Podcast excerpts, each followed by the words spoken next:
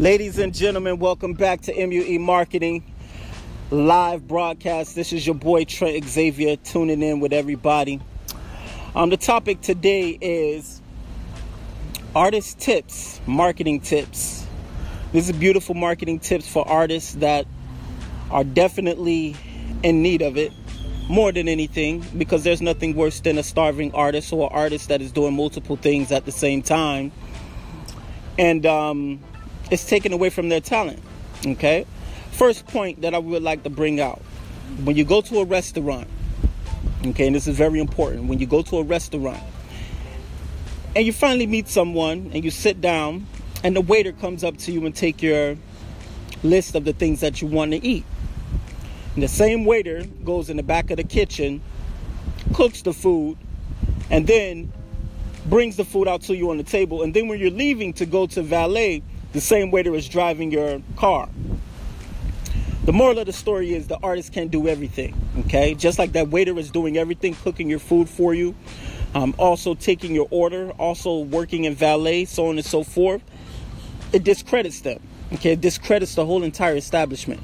It's the very same way when it comes to artists.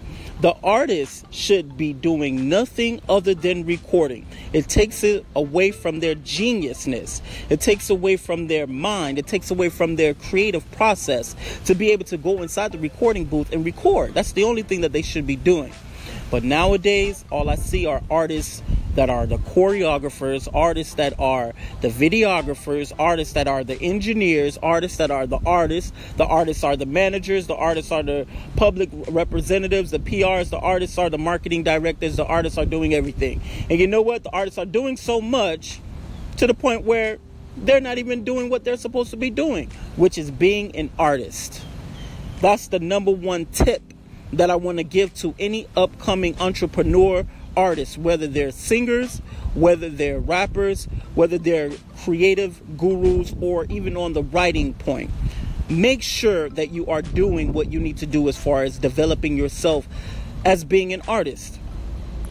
Build your team, hire individuals that are great in their craft so that you don't have to do so much. This is very, very important. If you want to be very successful in this business and in this industry, then you must focus on the task, which is making music. Anything other than making music is actually taking away from your creative process. So build a team. A team is very important. That's tip number one as an entrepreneur. Make sure you have a team and make sure that you're ready to dominate the scene.